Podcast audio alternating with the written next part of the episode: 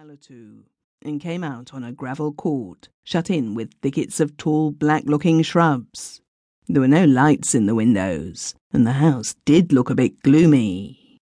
I had no questions of the groom, for I never was one to get my notion of new masters from their other servants.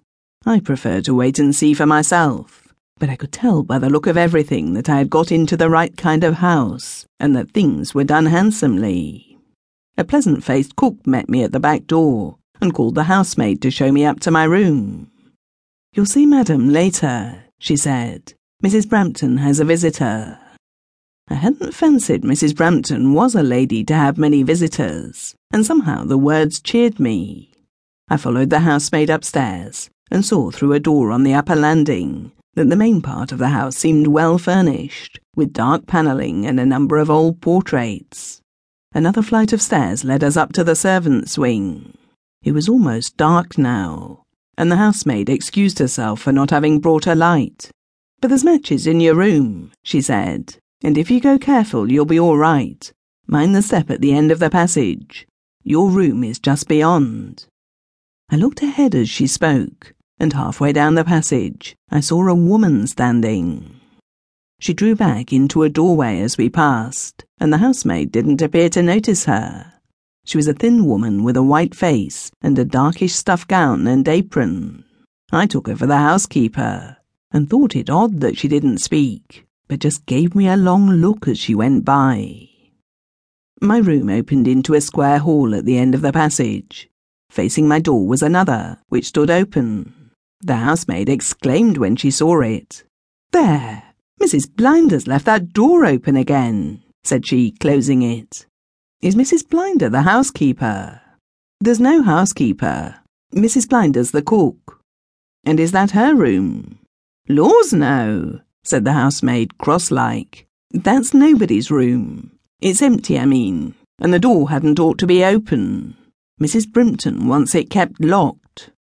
She opened my door and led me into a neat room, nicely furnished, with a picture or two on the walls, and having lit a candle, she took leave, telling me that the servants' hall tea was at six, and that Mrs. Brympton would see me afterward.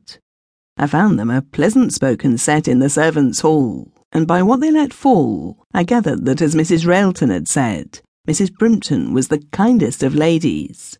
But I didn't take much notice of their talk, for I was watching to see the pale woman in the dark gown come in. She didn't show herself, however, and I wondered if she ate a part. But if she wasn't the housekeeper, why should she? Suddenly it struck me that she might be a trained nurse, and in that case, her meals would of course be served in her room. If Mrs. Brympton was an invalid, it was likely enough she had a nurse. The idea annoyed me, I own, for they're not always the easiest to get on with, and if I'd known I shouldn't have taken the place. But there I was, and there was no use pulling a long face over it. And not being one to ask questions, I waited to see what would turn up.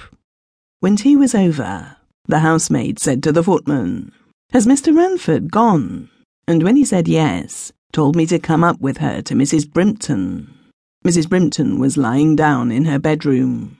Her lounge stood near the fire, and beside it was a shaded lamp.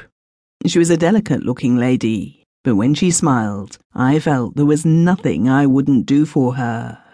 She spoke very pleasantly in a low voice, asking me my name and age and so on, and if I had everything I wanted, and if I wasn't afraid of feeling lonely in the country.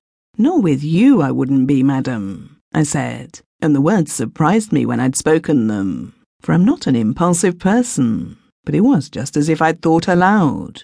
She seemed pleased at that, and said she hoped I'd continue in the same mind. Then she gave me a few directions about her toilet, and said Agnes, the housemaid, would show me next morning where things were kept.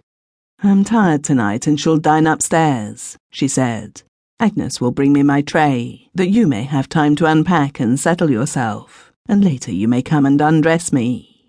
Very well, ma'am, I said. You'll ring, I suppose. I thought she looked odd. No, Agnes will fetch you, says she quickly, and took up her book again. Well, that was certainly strange. A lady's maid having to be fetched by the housemaid whenever her lady wanted her. I